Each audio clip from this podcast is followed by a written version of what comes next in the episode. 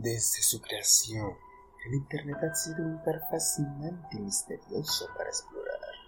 A través de la red podemos contarnos con personas de todo el mundo, acceder a una cantidad infinita de información y sumergirnos en una variedad de culturas y subculturas. Sin embargo, también hay un lado oscuro en la web que está lleno de secretos y misterios. El podcast En la sombra de la red es una exploración fascinante de los aspectos más oscuros del Internet.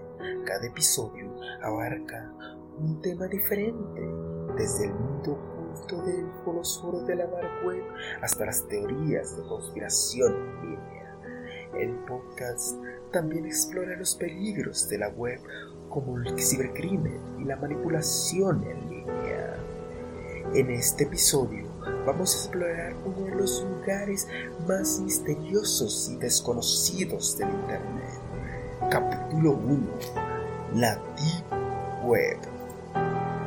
Primero que nada, tenemos que entender que la Deep Web es una parte de Internet que no está indexa a los motores de búsqueda tradicionales.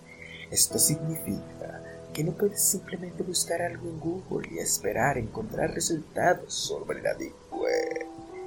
En cambio, para acceder a la Deep Web necesitas usar un navegador especializado que se llama Tor, que oculta tu dirección IP y te permite navegar de manera anónima y tranquila. Pero, ¿qué hay en la Deep Web? Hay una gran cantidad de contenido ahí, desde información legal y legítima hasta contenido legal y peligroso. Algunos de los ejemplos que pueden encontrar en la Deep Web incluyen los mercados de drogas y armas. Hay mercados en línea de la Web donde se pueden comprar y vender drogas y armas ilegales. Estos mercados son notorios por ser peligrosos y atraer criminales de todo el mundo. También podemos encontrar el contenido vigorosamente violento y perturbador. También hay sitios web de la Deep Web que contienen un contenido extremadamente violento y perturbador como videos de asesinatos, torturas y abuso infantil. Estos sitios son ilegales y altamente peligrosos. Comunicación segura. Sin embargo, también hay personas que usan la deep web para comunicarse de manera segura y privada. Esto incluye a los periodistas, los activistas y otros que trabajan en países donde la libertad de prensa y privacidad están en grave peligro. Información sensible. También hay información confidencial y sensible en la Deep Web, como las bases de datos médicas y financieras, que contienen información personal de los usuarios. Estos sitios son muy valiosos para hackers y ladrones de identidad. También, por último, también podemos encontrar un contenido oculto. Hay sitios en la Deep Web que están ocultos a propósito y que requieren contraseñas o invitaciones para acceder. Estos sitios pueden contener contenido ilegal o legal, pero son difíciles de encontrar solo están disponibles para un grupo selecto y diminuto de personas. Como mencionamos anteriormente, los mercados de drogas y armas son uno de los aspectos más conocidos y notorios de la Deep Web. Estos mercados son sitios donde puedes comprar armas vender drogas ilegales sin ser detectados por las autoridades. Estos sitios utilizan criptomonedas para el pago y entrega de los productos que se realiza a través de correos privados y mensajería electrónica.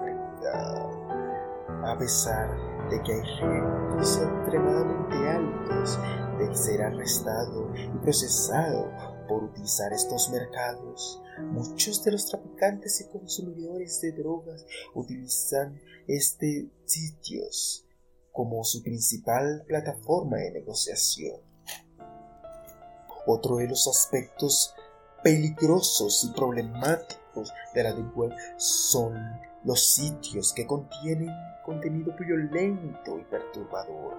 Estos sitios incluyen videos de asesinatos, torturas, abuso infantil, entre otros. Además de ser ilegales, son sitios que pueden ser extremadamente traumáticos para los espectadores y usuarios que lo visitan y pueden tener gravemente consecuencias para la salud mental.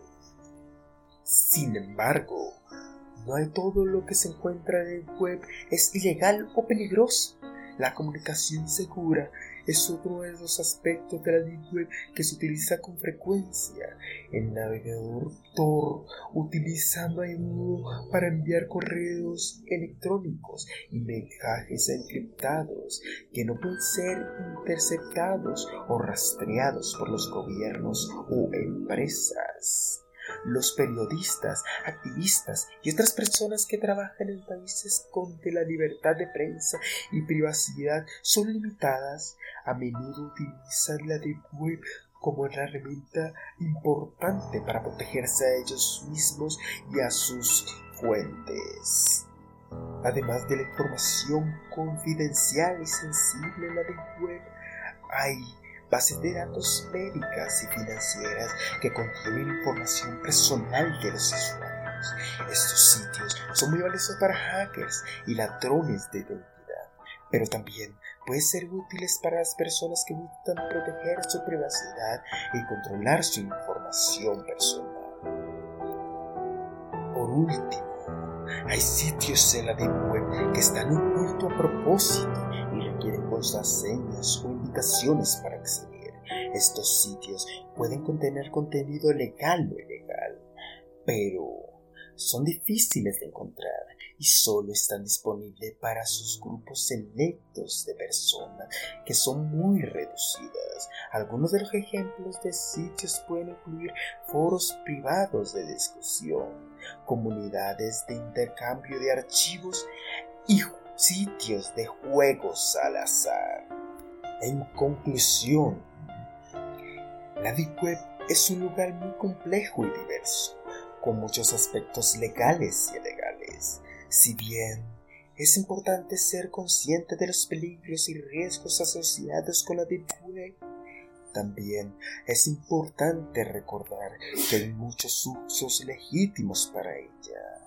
Si decides explorar la Deep Web, asegúrate de contar con precauciones y proteger tu identidad y privacidad en todo momento.